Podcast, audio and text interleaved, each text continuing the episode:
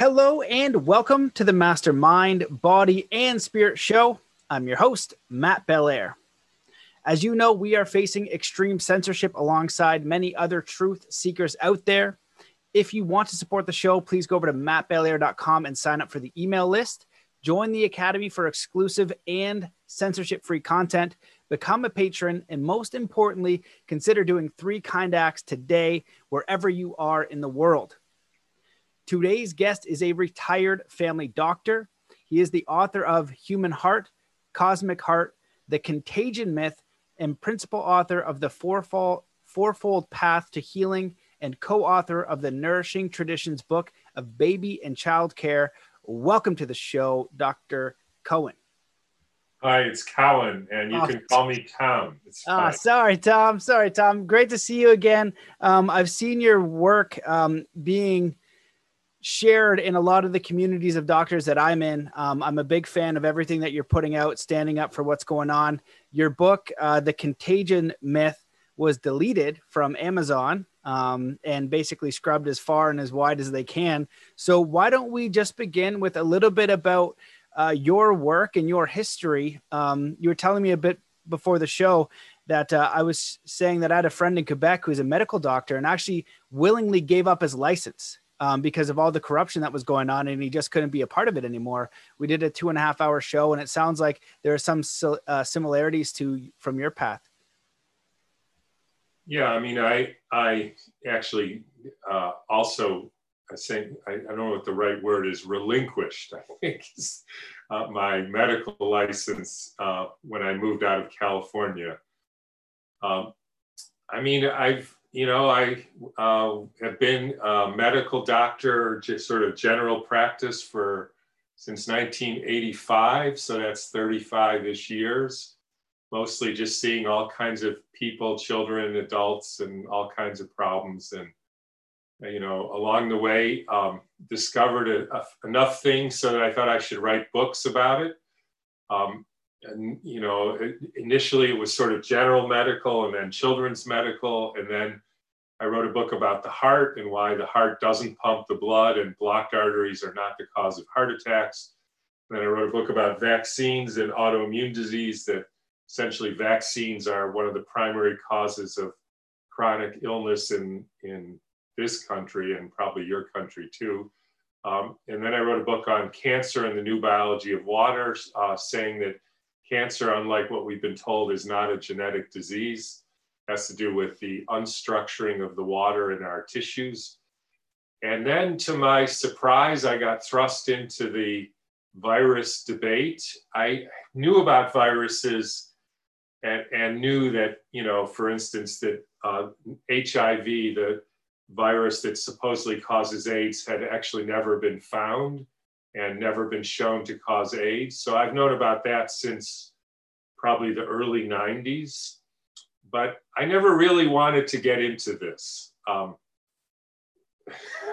just, just for no particular reason, except I just, virology is such a sort of arcane um, kind of profession that nobody, the rest of the doctors basically don't know what the heck they're talking about. And so I didn't really want to bother learning it. And then I made this comment at a talk that I gave that viruses don't cause disease, which I knew to be true. I just didn't want to get into it so much. And then I heard 100 million people saw the video at which point I, I sort of had no choice but to actually figure out uh, what virologists are talking about. And it's been an incredible journey personally for me because, as I've said, I've probably learned more medicine in, since March, so the last 10 months, than in the rest of my career. Uh, so that's sort of an interesting thing. And then I've probably learned in the last two months, not as much as ever, the whole career, but a lot. Uh, so even some of the things in the contagion myth, uh, you know, what's interesting to me is in all of these books, I got things wrong.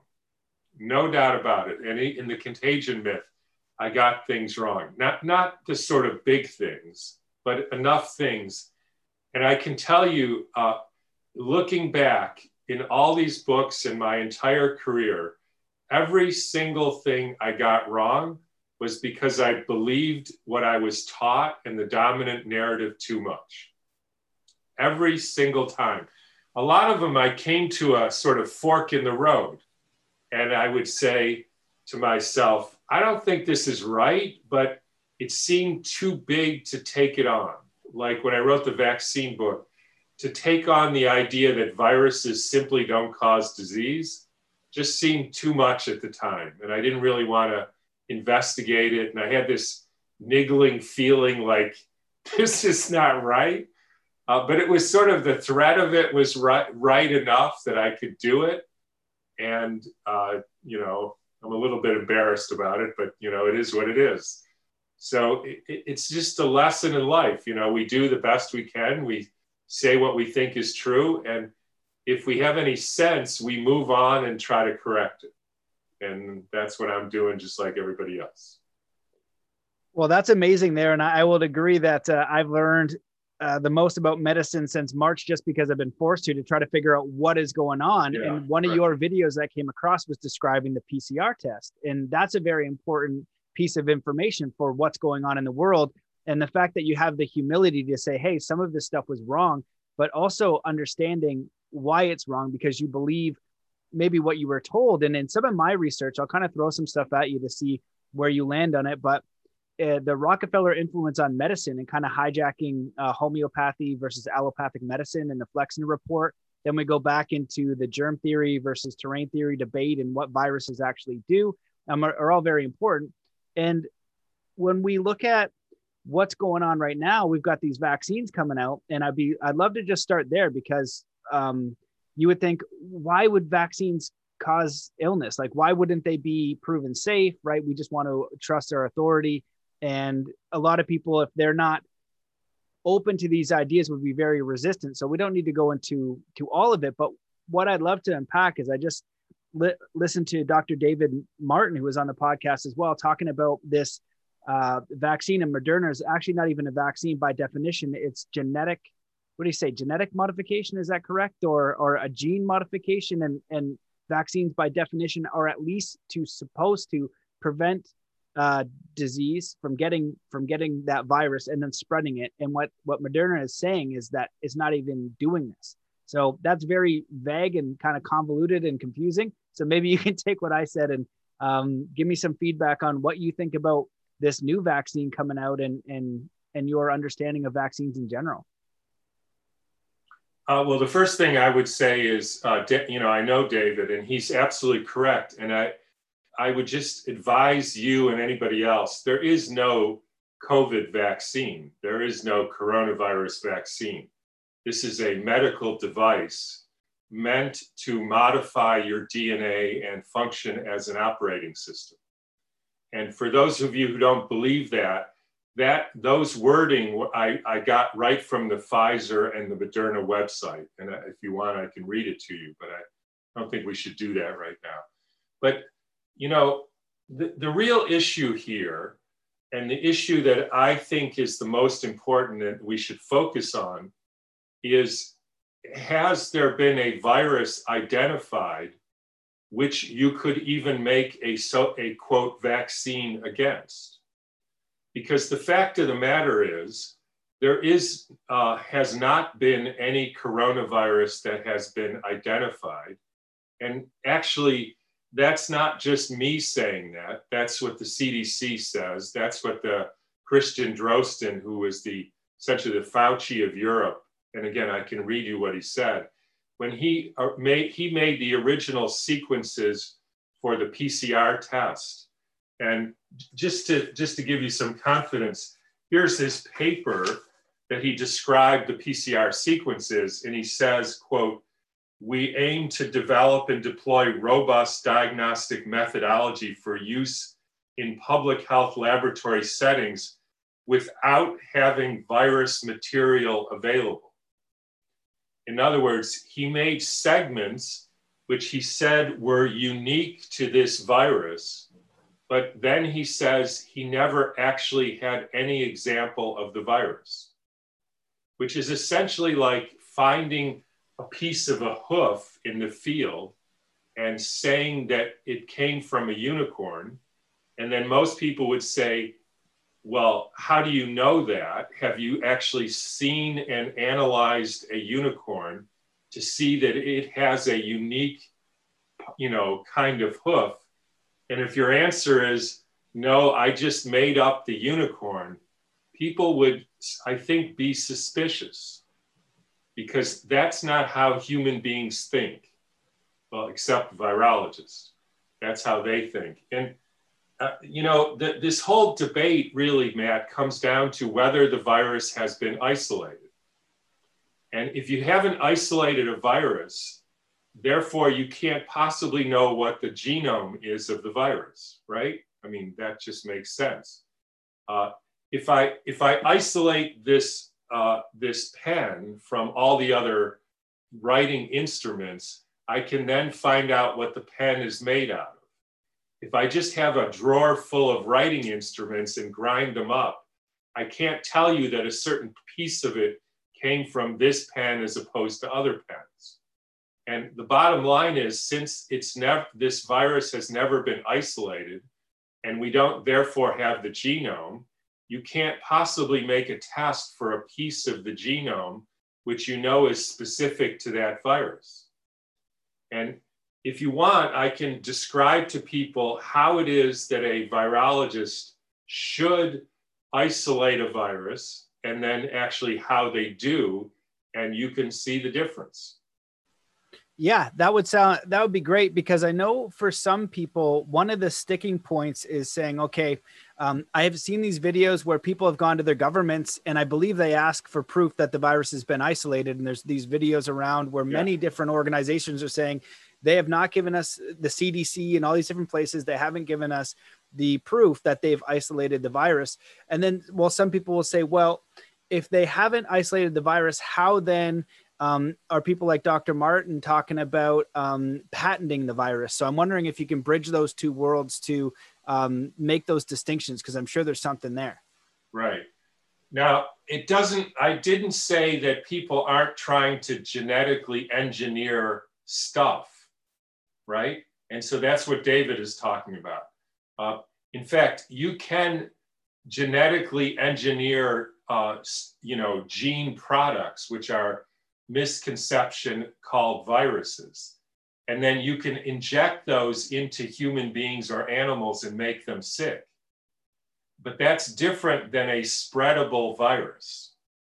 In fact, the idea that you could genetically engineer a certain piece of genetic material and then make people sick is nothing new. In fact, that is actually what we call a vaccine.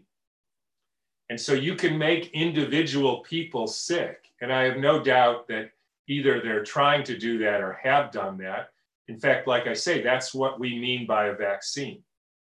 But, but let's go back and then I can I can I can address that problem of is there an engineered virus uh, very specifically, okay? And I, what I found is the best way to do this is if I use you as a kind of foil to this. In other words, I'm going to ask you questions, and then I you'll you'll be sort of the the listener, and you'll and the listener will then be able to see how to think about this. Is that okay with you? Yep, sounds good. Okay, so here, and I'm going to do it in a simpler analogy. So our quest is to find out whether, and pay attention to the words if you could, whether the caffeine found in coffee beans causes people to have high blood pressure. Okay? okay. So the way I'm going to do an experiment is I'm going to take coffee beans and I'm going to grind them up and I put them in a capsule and then give 10 people ground up coffee beans and 10 people a placebo that's a good placebo, controlled experiment. All 10 get high blood pressure who took the coffee ground up. None of the 10 who took the placebo. Have I then proven that the caffeine in coffee beans causes high blood pressure? It sounds like you plausible, yeah, but not exactly because what's exactly in the genetic makeup of the whole thing? No. So think about this, and this is exactly the problem. This is exactly what people need to know. In order to say that it's the caffeine in the coffee beans, right? That's our job. Uh, do you think that the only thing in ground up coffee is caffeine? No. There's fiber, caffeic acid, aromatic oils, and probably a hundred other things, right? Yep. So caffeine is a thing, and you have not isolated the caffeine from the coffee bean, correct? Right. Yep. So you may be able to say ground up coffee causes high blood pressure, but you certainly can't say caffeine from coffee uh, makes high blood pressure. And I don't want you to agree if you don't agree. Oh, that makes no, that makes sense. Okay, so let's take it the next step. We're going to take this ground up coffee, put it through a filter paper, paper like a coffee filter, and we end up with what we call coffee, right? And then we give that to 10 people. 10 people, we give them just the water. All of them get high blood pressure. Have we now proven that the caffeine in coffee causes high blood pressure? And this time it's just caffeine or it's just coffee? It's coffee. And just one thing and there's no other another things no, in there? It's coffee. Okay, yeah, then yes. So I would say no, because if unless you think that in coffee the only thing there is is caffeine. Right. Which is not true, right? You can prove that. You can do a chemical analysis and you have oils and things that smell different ways and different chemicals in the coffee. And you have caffeine, supposedly but you haven't isolated the caffeine from the coffee. And so you have no idea whether it's the caffeine or the aromatic oils or anything else that might come out in the water. So I'm I'm wrapping my head around this. So it makes sense to me and what you're suggesting if you're going to go through the scientific method is that it might start as 10 things, right? The coffee's 10 um, 100 items, things. whatever it might be, right? And then so then you boil it down to 50, still breaking it down, but you need to get down to that one thing, that one causation or that one group of causations. So you maybe it's the three things together that would cause the cancer or cause the illness or whatever. Once you can go down and break it down to his absolute core point, then you can say this causes that. Yeah, but the point of it is it depends on what you're trying to establish. If you want to establish that all the hundred things in coffee causes high blood pressure, that's a fair enough experiment. But then don't say that it's the caffeine in it. Right. Right? Yeah. Because that's just not true. Got it. Right? Yep. And so I'll, I'll tell you why this is appropriate. Because you, if you have to pay attention to the words if you say ground coffee causes high blood pressure, then you grind it up and give it to somebody. If you're going to say this thing is isolated, you have to take that thing out. Right? Otherwise, what are we talking about here? So then you do the next step. You take this coffee, right? Liquid coffee. It has a hundred different chemicals in it. And you put it through a centrifuge, and the chemicals all separate out and then you have one band, and then you take the band out, you suck it out, you look at, you send it to a chemical analysis, and they say the only thing you have now is caffeine. No chemicals, no oils, no nut burgers, no nothing. You've got pure caffeine, right? And then somebody else repeats those steps, grind it up, filter paper, centrifuge, 100 RPMs per minute. You know, they tell you the whole thing and they get the exact same thing. Then you give caffeine to 10 people, you give them a placebo that looks the same. All of them get high blood pressure. Have you now proven that the caffeine causes high blood pressure? Yes. Yes. Yes. See, Good. here, here's the reason I did this. This is how human beings think. This is what we mean by isolation, right? Right. Yeah. This is not some esoteric concept that a smart guy like you can't understand.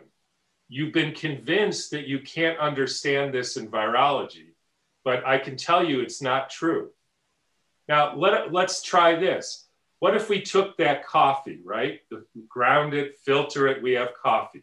And we put it in a big vat, and in that vat is tea and chocolate and yerba mate and 20 other things which we think or we know have caffeine in. We stir it up, and then we extract the caffeine from that, right? Centrifuge, the whole thing. Can you then still say that the that the caffeine from coffee beans causes high blood pressure. Well, no, because you have the other ingredients in it. Right. You don't know where that caffeine came from. Right? Right. Yeah. This is also not rocket science. It's how human beings think. Right? Yeah. So you got it. You know what isolation means. And I just want to be clear. You have no disagreement with what I said, right? That all seems to make sense to me. Yep, I'm following. Okay. So here's how you do the same thing with a virus. You take somebody who's sick, right? You think they have all, all of them have COVID 19, whatever that is. They all have a cough. You take some of the respiratory secretions that you think has the virus in it, right? Yep. Then you grind it up, just like the coffee, because that just loosens things up. And then you put it through a filter paper right? And you get rid of the bacteria and the dead cells and fungus, but you still got, you know, lots of things in there, right? Yep. Now, if you gave that to an animal and made them sick, do you now know it's the virus? No, if you got all that junk in there. Right. So that's what they did. Hmm. Now, the next step would be just like with the coffee, they take that that that's called a supernatant, the liquid. They put it through a density centrifuge. It spins it out into a band. They know the molecular weight. They suck out the band. They look at it under an electron microscope and they say, the only thing we have is this virus, right? There's no toxins, there's no arsenic, there's no cigarette smoke, there's no, there's no cyanide, there's no anything. It's just pure virus. Now, there's some problems with this, but let's forget about that for a minute. And then you give that to a, an animal or a person and make them sick. That is how you prove causation. Hmm. Does that make sense? Yep. Now, here's what I can tell you. There has not been one time in, in the published history of Western or Eastern or any other research that shows that having done those steps, that virus that you've isolated causes disease. Not once. And if anybody shows me a study where they did that, I will retract the book because it hasn't been done. So, what do they do? What, because I've read 31 papers saying they've isolated the virus. And I heard yesterday somebody said it's been done 127,000 times. So what do they mean? Here's what they did. They took stuff from, you know, lung fluid, usually. They grind it up, they put it through a filter paper, and then they inoculate that onto monkey kidney tissue, which, by the way, has the same genetic material as the virus does, which is similar to putting the coffee in a vat of 10 things that have caffeine. Now, interestingly, so first of all, as you just said, that liquid is not purified, right? Mm-hmm. You can prove it. I mean, you can look at it under a microscope and there's a hundred different chemicals in there. There's a hundred different viruses and, and exosomes and proteins and all kinds of stuff. Nobody no human being thinks that's isolated. But then, that, so, but that's what they're using to, to inoculate a tissue, and nothing happens to the tissue. So they have to starve the tissue. They use what's called minimal nutrient medium, which means they withdraw the nutrients. So the tissue starts to die. And then still nothing happens. So then they put uh, gentamicin and amphotericin, which are two nephrotoxic antibiotics. Now, why do they do that? They say, well, we don't want bacteria to contaminate the culture. but fair enough. But the problem is they're both toxic specifically to kidney tissue, which is what they're growing this stuff on. So naturally, it breaks down into millions of pieces, including little particles, which are just natural breakdown products, which have the same genetic material as the so called virus. And then they do a PCR test on that brew, which I think you would admit is not isolated. But they call it that's how you isolate a virus. Then you do a PCR test, never having isolated the virus, never having shown that that PCR is specific to any coronavirus or any other virus. And that is what a modern virologist calls the isolation of the virus. Now, I don't know about you, uh, and I'm just some normal guy, you know, I don't think that's true. That seems to be nonsense to me. Now, if that's not true, then you, as I said, you can't possibly know the genome because all you've got is this mess of genetic material. You can't possibly know that this PCR primer is specific to anything that's causing disease. You can't possibly know if it in fact does cause disease, which they haven't been able to show this mess uh, in any animal study or any humans. Even if it did, you don't know what part of it causes the disease, right? Because you're not talking about a thing called a virus having been removed from the rest of it. And that's where we're at. And the CDC has admitted it, Drosten has admitted it, the Australian government has admitted it, the Canadian government has admitted it, and four or five other ones all said we've net we have no published example of the ice of the proper isolation and purification of the virus. Therefore, all the tests are meaningless all the studies saying this is a causing anything are absolutely meaningless. And that's where we're at. Wow. Well, that's an amazing breakdown. And I remember um, watching your video on the PCR test, and that's what helped me understand what was going on. So I feel like there's a lot that I'd love to address, and I want to hopefully make this the uh, most beneficial for most people because I've talked to friends about the vaccines, and even for me, when I started getting into this uh, in March, I was like, you know, I don't, I don't, something's up with vaccines. I don't love them, but like, you know, I, I, I don't have the confidence to go tell this person not to vaccinate my, my daughter. Now, six months or six weeks later, I'm like, what the hell is going on with vaccines? This is crazy. And as you said earlier, it's not a place that you really want to be in because uh, Dr. Christiane Northrup, you know, she was getting attacked. And it's funny because I remember one of my friends posted on Facebook something like, um, you know, some people will believe anything. I was like, this woman literally was voted top 50 most trust, trustworthy people in the United States, you know, and like nobody wants to stick out their their neck to get slammed by all of these different organizations um, and people and media to try to help other people to let them know the truth. So it's a challenging space to be in. Um, so here's how I understand what's going on. Um, Dr. Martin did a, a a talk today, and he said that with COVID under the CDC, something along these lines. You want to watch this video to verify it, but I'm just kind of sharing what I remember. That it's kind of like this group of sy- symptoms, and then you, if you pass away, right? Average age of death in Canada from COVID is 84 years old. Um, 98% are in long-term care, and so people are dying. And then they do the PCR test, which just basically amplifies matter, as you explain much better than I do. And then if it gets enough of a so-called sequence, then they say it's a COVID death. And that's how we have all of these numbers and people are freaking out. And then all of this other uh, draconian measures are being put forth. So is that accurate ish? Uh, which part? What I just said, all of it. Did you correct anything that was inaccurate, please?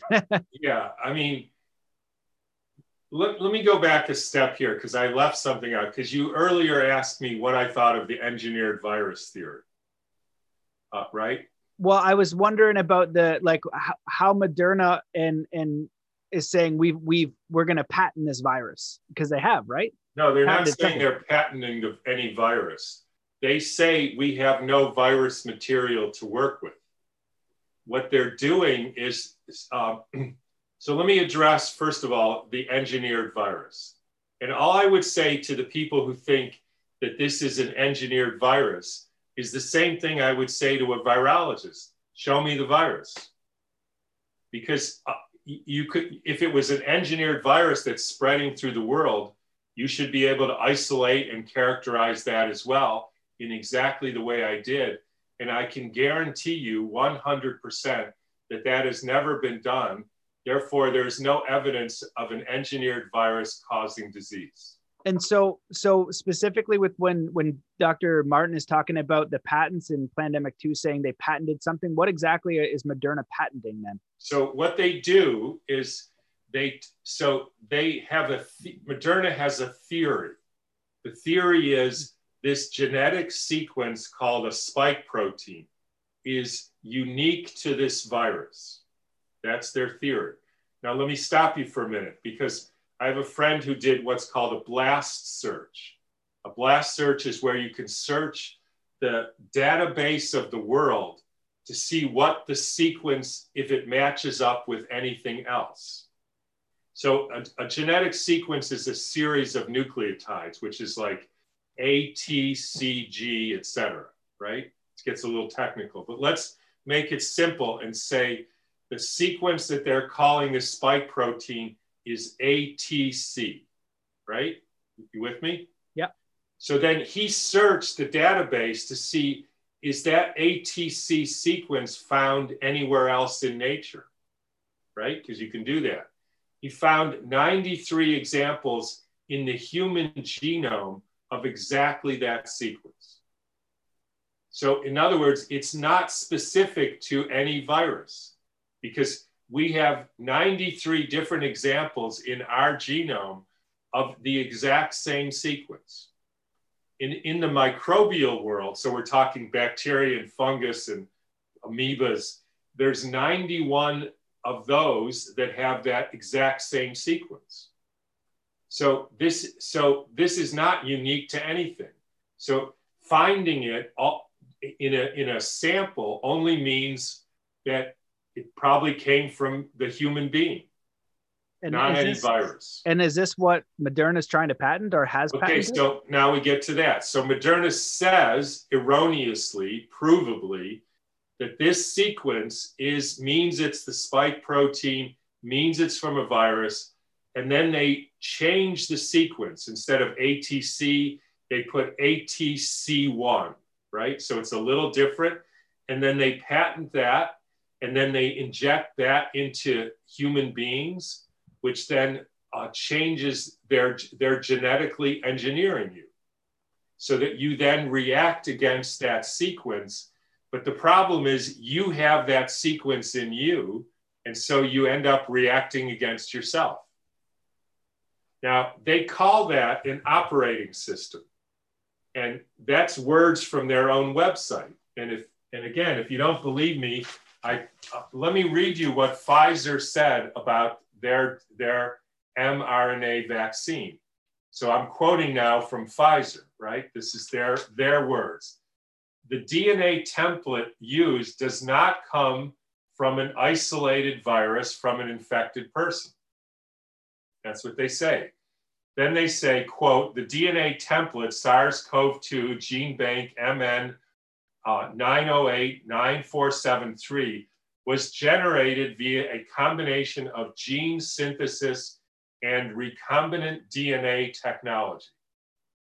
In other words, in a laboratory, they synthesized this mutant piece of, of genetic material, they patented it, they inject it into you as a drug. They, that drug makes you react against it and makes you sick.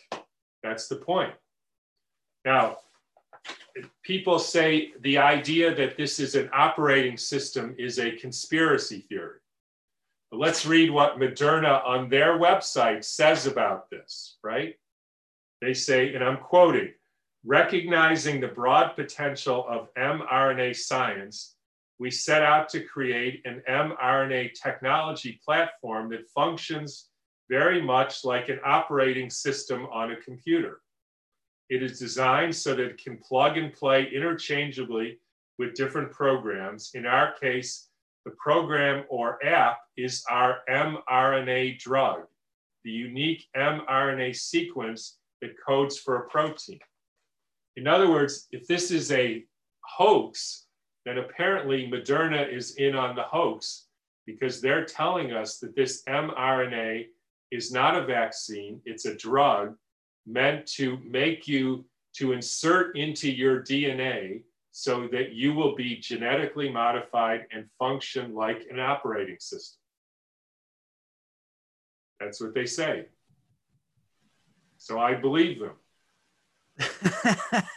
well, you should, you know, you know, okay. So what I'm thinking for this is I have heard these things and I've seen these things. And for me, when I'm trying to explain this to people, and even since March, if you're not open to this, you're not going to be open to it. Um, and you got to do your own research. So you could go and you can go on that website and and and find what you just shared. You could read your book. Um, you could also go and find many other people saying similar things and piece this all together uh, for yourself. So do your own research. So what I wanted to ask you that I think is important is that one of the blocks that I see for people is it's too big. There's no way everybody could be conspiring together.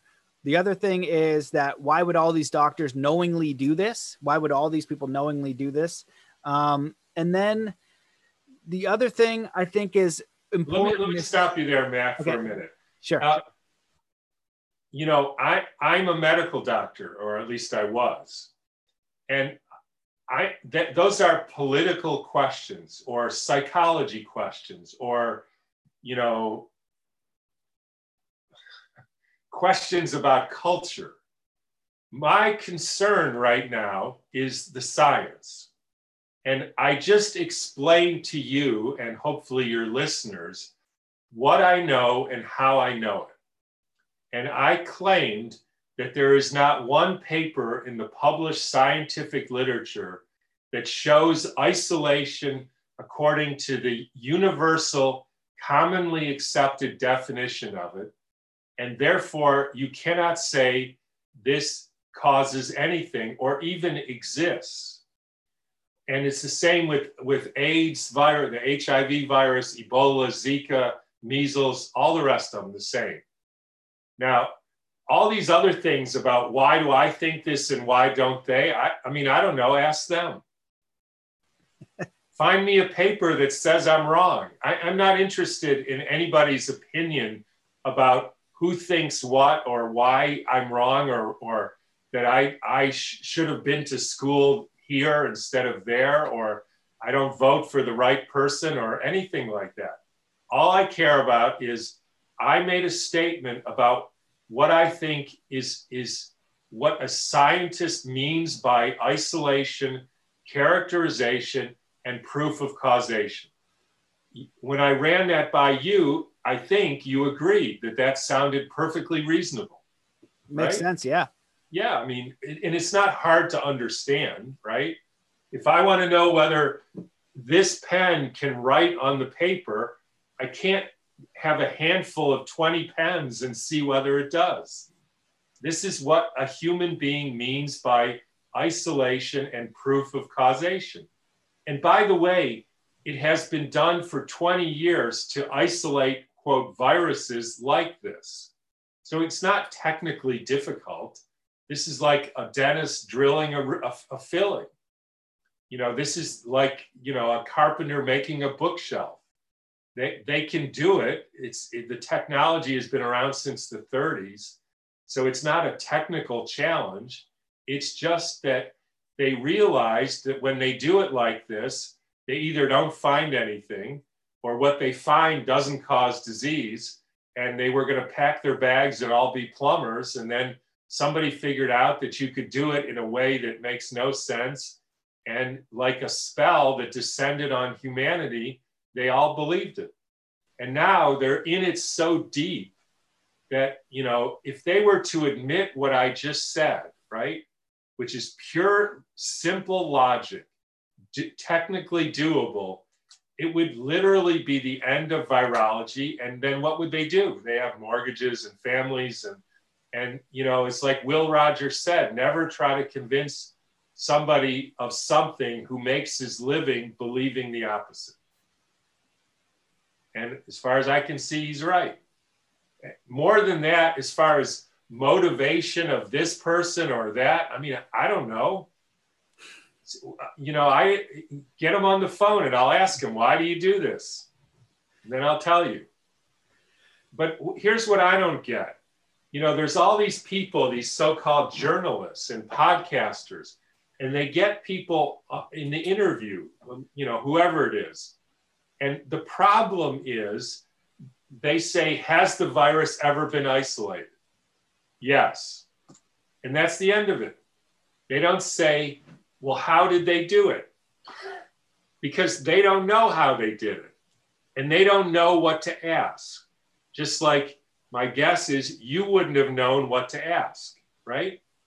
And so they can say whatever they want to you and they or they'll say well a thousand different people have done it and you don't know what did they do and if they told you what they did it wouldn't make any sense to you right? Yeah. Except now it would. Because if they say i took this stuff and i inoculated on a on a liver and then it broke down into a million pieces you might now say that doesn't sound right to me. That's not what i need. How do you know that what you get came from the virus and not a breaking down liver, because it turns out they have the exact same genetic material.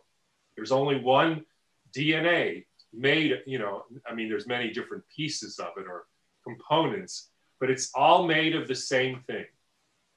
And so you cannot, and Kary Mullis said, you cannot use a PCR test as a diagnostic tool, period. There are no false positives there's no false negatives. There's just falses.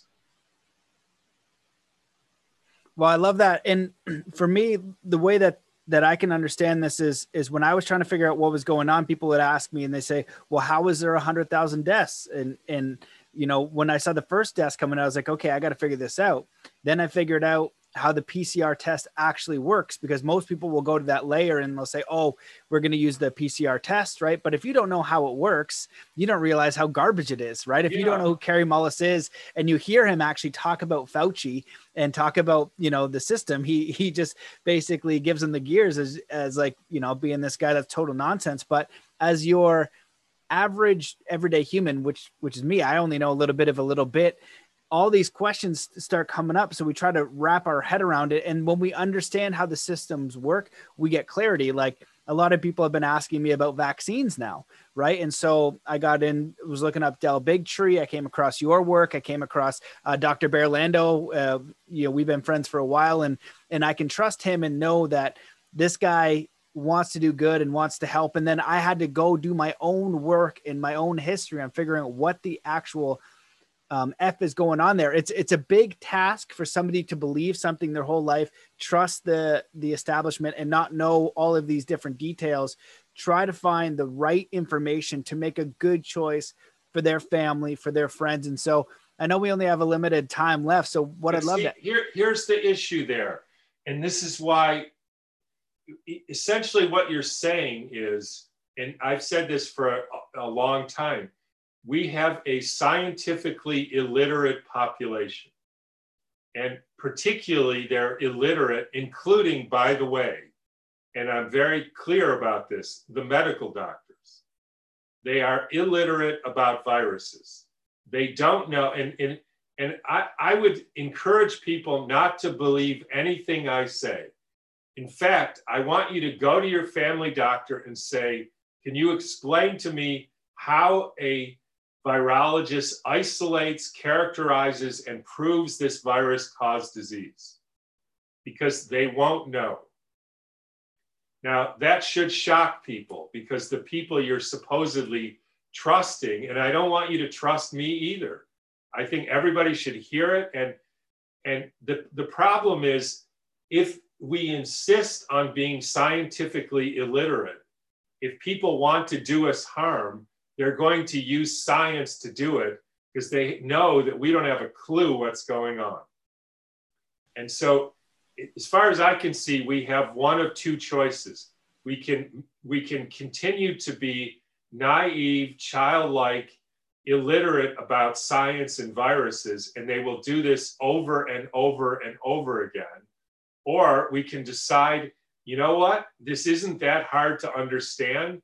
It's time we grow up and figure out what in the heck is going on here.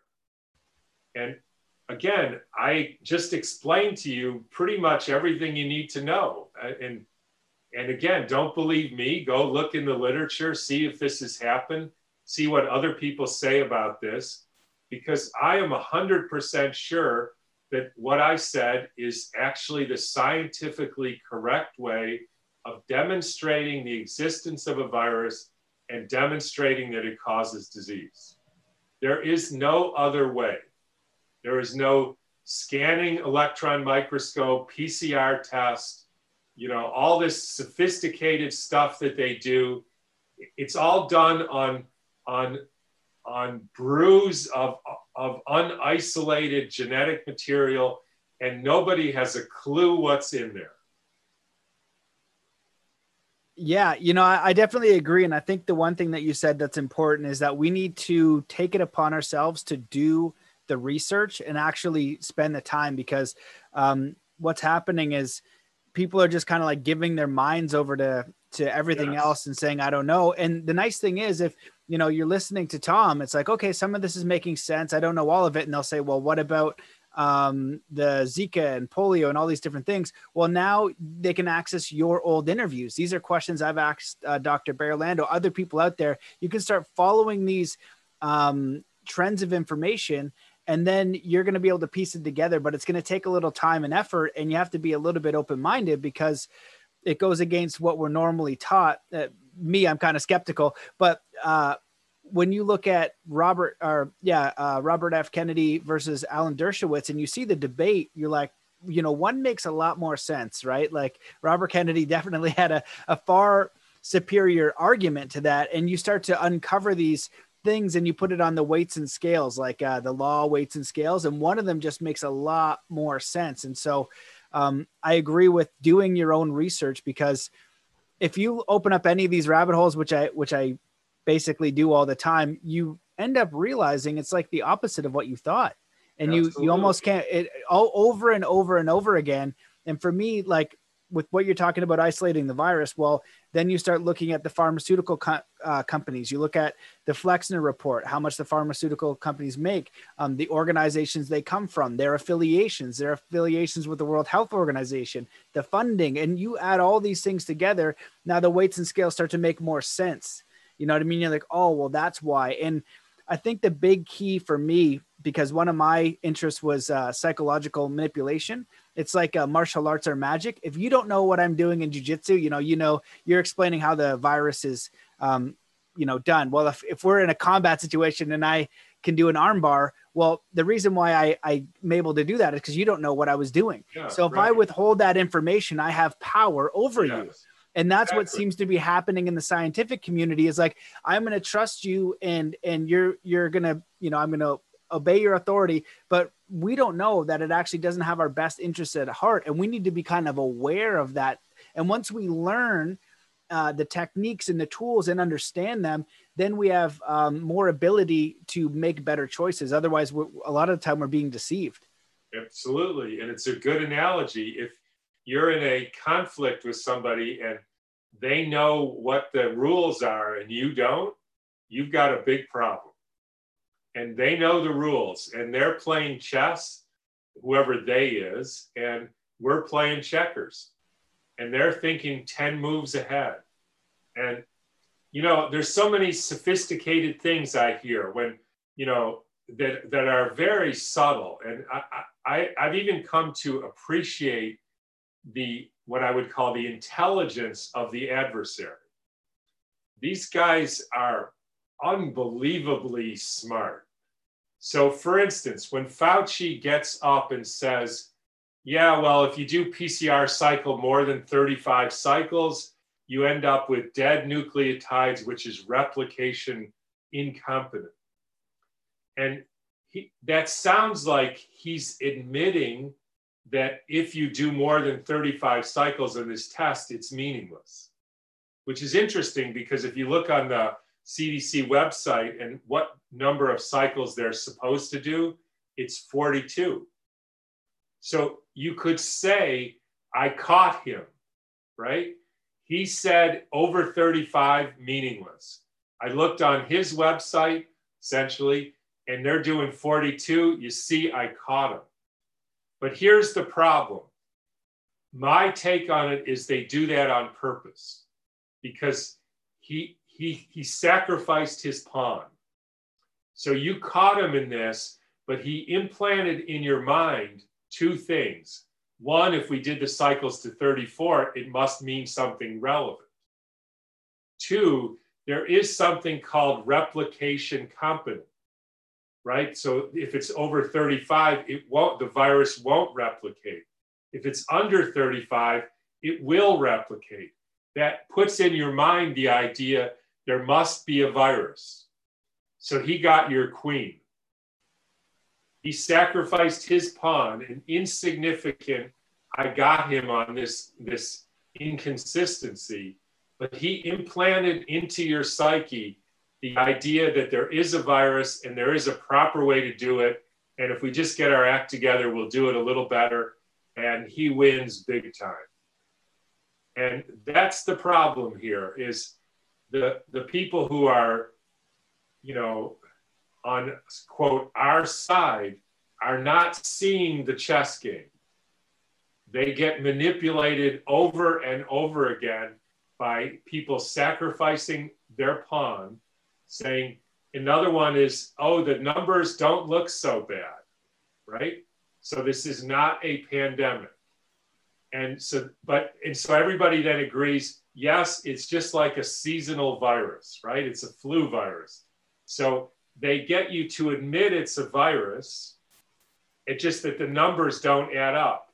And then they turn up whatever it is that's really causing this. And then the numbers look terrible and you already admitted that it was a virus and you got nothing to say now. You are, so to speak, screwed because they manipulated you into going all in on the numbers are bad, it's just a seasonal flu.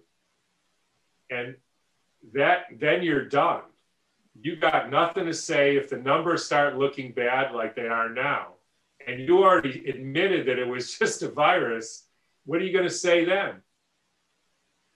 And the answer is nothing. You go home and wet with your tail between your legs. And I don't like that for me. I don't like my tail between my legs. Well, that's an uh, that's an amazing observation. You know, there's a documentary called "The Century of Self" um, about Edward Bernays and psychological operations, and that's similar to a double bind you know, yeah. and all these amazing psychological yeah. tools they use. So not only are they using scientism and confusing you there, they're, they're using psychological manipulation. They're using me. They're using everything. It's everything. it's like the MMA is actually a good example, right? Because you said the rules of the game. We're going in uh, thinking it's a boxing match. Meanwhile, they've got swords and guns, and they're going to use jujitsu, and you're sitting there with gloves on your hands, ready to go, and they're just going to annihilate you. Plus, they probably have like a teammate on the other side, and so um, it's required that we we start to unpack these things because then it's going to give her give us a clear view. Um, I'd love to talk to you all day. I want to be mindful of your time. Yeah, it's like it's like Zorro, you know. So Zorro has this amazing ability to sword fight, and he perfects that his whole life. And then he comes up against the guy, and the guy has a gun, and he shoots him dead, and that's the end of it. Yeah, exactly. and you think, I mean, great. You know, you you worked on yourself and you know all that, and fair enough. And but but if if you don't understand the rules of engagement, and the other thing is, you know, I'm not a war guy myself, but you don't underestimate your adversary. You do that at your own peril because, and I don't underestimate the people who are doing this situation, whoever they, I don't know who they are, but whoever they are, are incredibly sophisticated and smart. And I say that because I can see what, what they mean by replication incompetent. Now, nobody else seems to know that. They don't know that that put into your mind a certain idea, and you don't even know how it got there or what it means. But it means there is a virus. If we just did it right, it would replicate, which isn't true. But he got you to believe it, and all he had to do was sacrifice a pawn. A hundred percent. Yeah. And when you do hypnosis and psychological operations, you know the one thing you want them to believe. So they go, okay, we yeah. want them to believe that there's a virus. As long as they believe of a virus, everything else is fine. Everything so they, else doesn't they, matter. Yeah, they'll throw in four different things. And then as yeah. long as you admit it, like perfect, you took the bait essentially. And yeah. now now you're hanging on to this thing that's fundamentally untrue, which yes. is uh, not good. And what that I love exactly what happened yeah, and what I really love about your approach is, um, you know, the spirit of it, saying, "Look, these are the things that I know. Show me other information, and and I'll revise it." And you don't get that on on, um, you don't get that anywhere else. You know, in the in the media or, or wherever, it's only honest people trying to find the truth, looking for the best information, um, and and working together. So, you know, I just want to honor your work and spirit, and it's been a very challenging a bunch of months for for all of us i think trying to figure this out you know what do you if you wanted to again if you want to keep going i'll, I'll talk to you all day but i want to i want to um, honor your time and and and um yes so what i would love to ask is any positive notes because sometimes i'm i'm sitting here i've been up and down you know all year i've been like oh my god this is terrible i learned about this and this and this and it's interesting my in in ontario we just went into martial law i called this back in April because my my partner is a kindergarten teacher, and I said, um, you know, they're going to inflate the death numbers. We're going to have a little bit of a opening in the summer. Then it's going to go down to martial law. Everything I've I've been able to predict because they actually tell you on their friggin' public sites. They tell you this. You can go find it. That's how you you know and you can figure it out if you're going to peel back the layers. And so sometimes I feel disheartening. So I'd love for you to either have anything you you feel like you wanted to share or any kind of um, optimistic notes. What are the solutions? You know, the solution is very simple, which is to be human. And the, the reason I say that is because the, the things that are planned outcomes, like getting rid of currency and you know chipping everybody and you know sort of a transhumanistic uh, mechanistic dystopia. We we have to realize that this is a difficult project to accomplish even for very smart people. Uh, they don't have the bandwidth to do it. They don't have the technology to do it.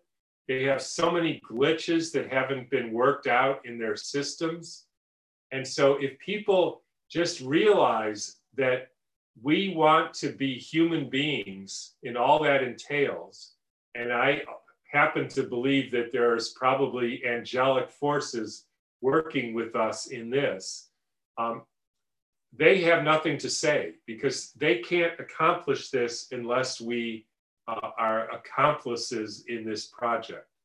And so that's all it takes. The emperor has no clothes. We just take back our power. We don't need to guillotine anybody. We just need to make the world that we want, and the whole party's over then. 100% and i feel like the big we have to be complicit in this and the number one way that they make this work is through crippling fear if we yes. stop being if, if we understood things and stop being so afraid like understanding how these things work we can operate outside of fear. But when you're in fear, you also want to bring people down and then oppress them because you're so afraid. And so, courage and understanding and being an actual good human is so imperative right now and not succumbing to that uh, fear force because it, it will require our own like if you if you study any of the genocides which i have it's always people killing other people for some yeah. sort of reason and i say the virus is more like a parasite they plant the virus in your mind like there is a virus to then go take an action of oppression on another human being. So the virus right. is a parasite of the mind, in my view. Yeah, it's, there's no real virus. It is a parasite of the mind. It's a spell. So yeah. we can do this. We, we just have to choose. And it's all about courage. I love it. Well, Tom, is there anything else that you wanted to, to discuss before we end the show? And I'm just so grateful for your time and, and, and all your work. Good. I think we're good. Cool. So well, I'll throw one last thing. Where do people find you? What books or people or any resources? Because I know people yeah, are going to be Dr. Curious. Tom Cowan, D R T O M C O W A N dot com. Perfect, and they can they, you'll find down the you'll go down the rabbit hole there. So it's an amazing place to start. Uh, thank you so much for your work, for your time, and everything you're doing. Uh, I sincerely appreciate it. Okay, Matt. Take care. Okay, take care, Tom. See you later.